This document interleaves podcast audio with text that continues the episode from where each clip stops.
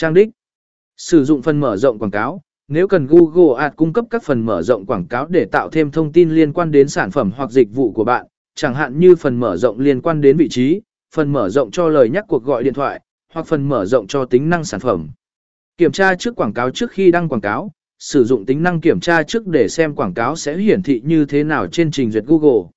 Điều này giúp bạn đảm bảo rằng quảng cáo của bạn được hiển thị đúng cách. Theo dõi hiệu suất, sau khi quảng cáo đã được xuất bản, sử dụng các công.